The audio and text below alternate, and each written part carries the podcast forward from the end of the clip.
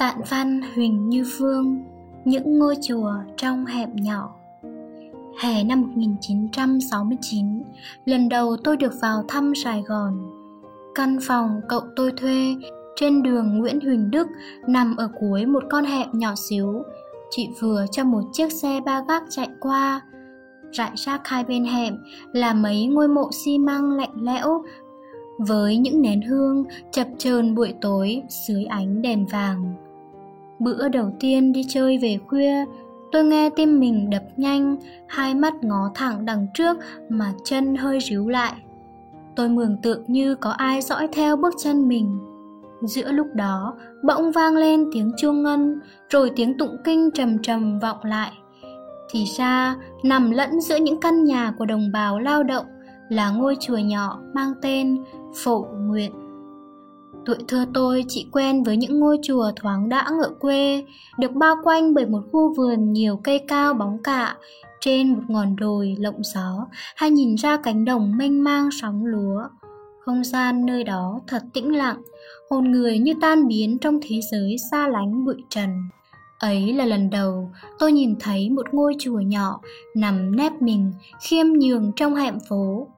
Tượng Phật cũng nhỏ, như luôn lắng nghe và mỉm cười trước những biến động ngay bên đường lớn.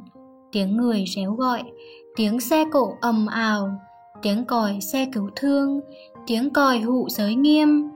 Ban ngày, tiếng chuông và tiếng mõ bị những âm thanh hỗn tạp đó lấn át, chỉ đến gần khuya mới tìm cách thoát ra được trên khoảng trời đêm Sài Gòn. Từ hôm đó, những bữa đi về khuya trong hẻm, nương theo tiếng chuông chùa, tôi không còn thấy lo sợ nữa.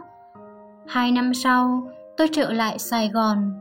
Người cầu đã mua được căn nhà ở đường Trương Minh Ký, nay là đường Lê Văn Sĩ, trong một ngõ hẻm rộng hơn trước. Xe taxi có thể ra vào. Điều thú vị là ở cuối ngõ hẻm này cũng tòa lạc một ngôi chùa thuộc hệ phái Bắc Tông được xây dựng từ những năm 1930. Chùa Giác Ngàn So với chùa Phổ Nguyên, chùa Giác Ngàn có khoảng sân khá rộng với tường Bồ Tát Quan Thế Âm hiền hòa nhìn xuống hồ sen với tán phường vĩ che mát bên cổng tam quan. Mỗi ngày sân phố nghe chùa khai chuông buổi sớm và tiếng chuông hoãn màn buổi chiều sau khóa lễ. Như một xuyên số, từ khi vào học rồi lập nghiệp ở Sài Gòn. Gần 40 năm, tôi ở loanh quanh miệt Phú Nhuần, có lúc chuyện nhà đi nơi khác rồi cũng tìm cách trở về chốn cũ và cũng như khắp các ngõ hẻm của Sài Gòn rộng lớn, Phú Nhuần không thiếu những ngôi chùa nhỏ nằm ẩn mình trong lòng phố đông. Mười năm nay, gia đình tôi chuyển đến một khu nhà liên kế trên đường Trần Hữu Trang, xưa là đường Thiểu Trì. Đường này thật ra cũng hẹp như một con hẻm thôi, kéo dài ngang đường sắt, dẫn đến chờ rồi ra ngã năm gần cổng xe lửa số 6. Nằm ngay bên cạnh đường xe lửa là chùa Quang Minh, được xây dựng vào năm 1951, rào che nhờ một bức tường thấp, gần cổng chùa tấp nập kẻ bán người mua, hàng hoa, hàng rau, hàng trái cây, bàn vé số bày san sát. Ban đêm, những kẻ không nhà vào chùa ngủ nhờ trên ghế đá dưới bóng lá bồ đề. Mỗi năm, vào đồ đầu hè, Đi ngang chùa Quang Minh, thấy dòng chữ treo trước cổng, mùa thêm tuổi đào. Biết là lễ Phật đản sắp về, ngày Tết, xuất hành đến chùa lễ Phật, không phải xếp hàng giữa khói hương nghi ngút như những chùa lớn. Chùa nghèo nhưng cũng có một khay phong bì giấy đỏ để mừng tuổi khách thập phương. Thắp hương đảnh lễ xong, khách trân quý nhận phần lộc của mình lại còn xin thêm một phần cho người thân ở nhà, nhìn lên thấy Phật nở nụ cười hị xạ. Ngẫm nghĩ thấy những ngôi chùa trong hẹp nhỏ như thế này thường chịu khá nhiều thiệt thòi. Phật tử và khách thập phương ít biết đến nên những ngôi chùa này không dập dìu du khách như những ngôi chùa ở mặt tiền đài lồ. Sách báo thường giới thiệu những danh lam cổ tự, chẳng mấy khi để ý đến những ngôi chùa nghèo, ít tuổi. Thùng Phước Sương ở đây nhận công đức của bà tánh không nhiều. Hẻm chật, quanh chùa không có chỗ cho hàng ô tô đầu nối đuôi nhau, sân chùa không có cảnh đẹp, thu hút nhiều người chụp ảnh. cũng không có những lồng chim bán để phóng sinh lại càng không có cảnh tranh nhau nhét tiền vào tay phật đây là những ngôi chùa của khu phố, như những chùa làng, chùa xóm ở quê.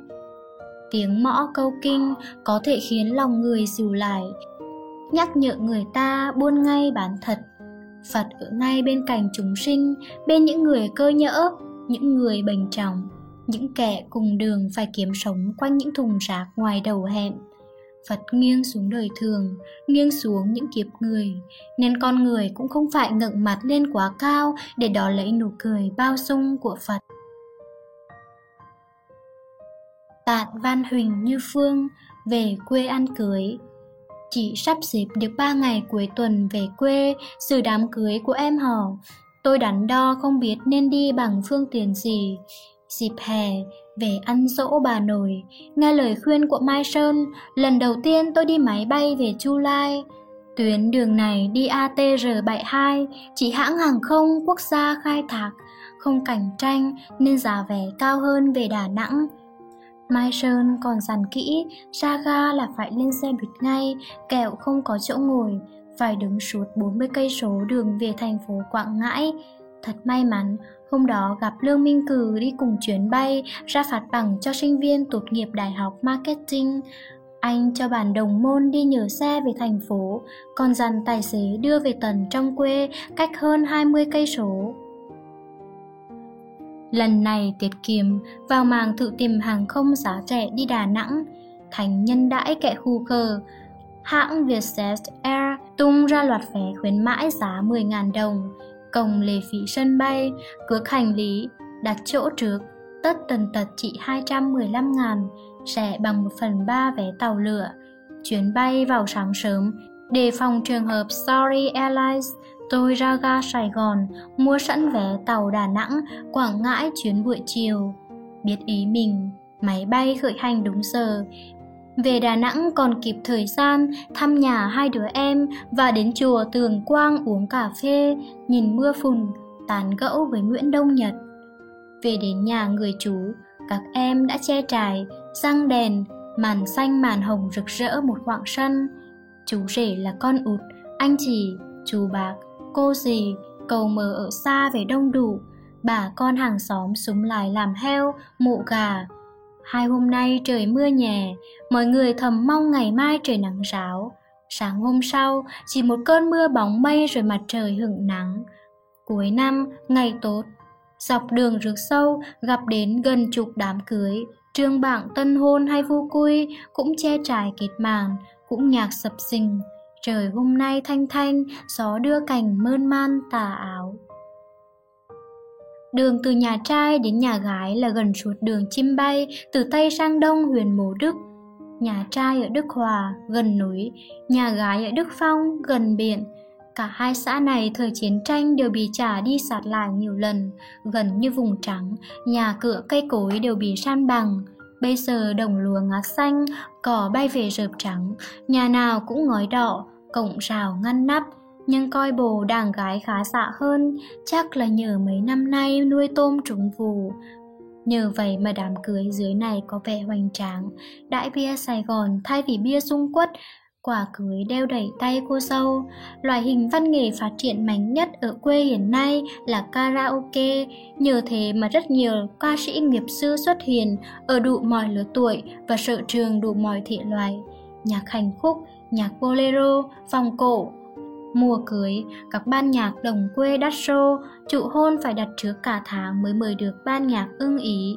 Mỗi bàn tiệc đều có phiếu đăng ký bài hát, ban nhạc phải liên đồng chơi theo dòng của ca sĩ, chứ ca sĩ không cần hát theo nhạc. Hai hò phải cơ cấu, có thành phần ca sĩ, vì nếu được giới thiệu mà không đáp lễ thì quê một cục. Nét văn minh nhất của đám cưới quê tôi mà Sài Gòn tua xa là không xài giờ dây thun, khách mời đến trước, cứ đủ bàn là nhập tiệc, không chờ đợi cùng làm lễ khai mạc. Thành ra, khi rước sâu về đến nhà trai, làm lễ gia tiên xong, giới thiệu ra mắt bà con thì gần một nửa khách mời đã mãn tiệc. Điều đó không quan trọng vì đã có những tốp khách khác đến chúc mừng, gửi quà cưới vào cái hộp trái tim đặt ở trên hiên, bắt tay, cùng ly và chương trình văn nghệ rất vui lại tiếp tục. Hết rước tình về với quê hương, qua đám cưới trên đường quê rồi lại thương nhau lý thơ hồng. Nghe nhạc đám cưới tất nhiên là hay rồi, dù ồn ào, nhưng thú vị nhất là nhìn khuôn mặt những người đang hát, tự tin, say sưa, khoái trá, để hết tâm hồn vào bài hát. Chả còn lo gì, lúa đang rửa xá, phân hóa học và thuộc trừ sâu thì lại lên. Đám cưới, vui chơi mà, lâu lâu mới có một lần hát thạ sàn, trình diễn trước mọi người. Đời mà, đâu cũng vậy thôi, gạt hết mọi lo buồn qua một bên đi, Vui với đám cười đứa em, ngày mai lại ra đồng, mọi việc đâu còn có đó, nào cùng ly, trăm phần trăm nhé.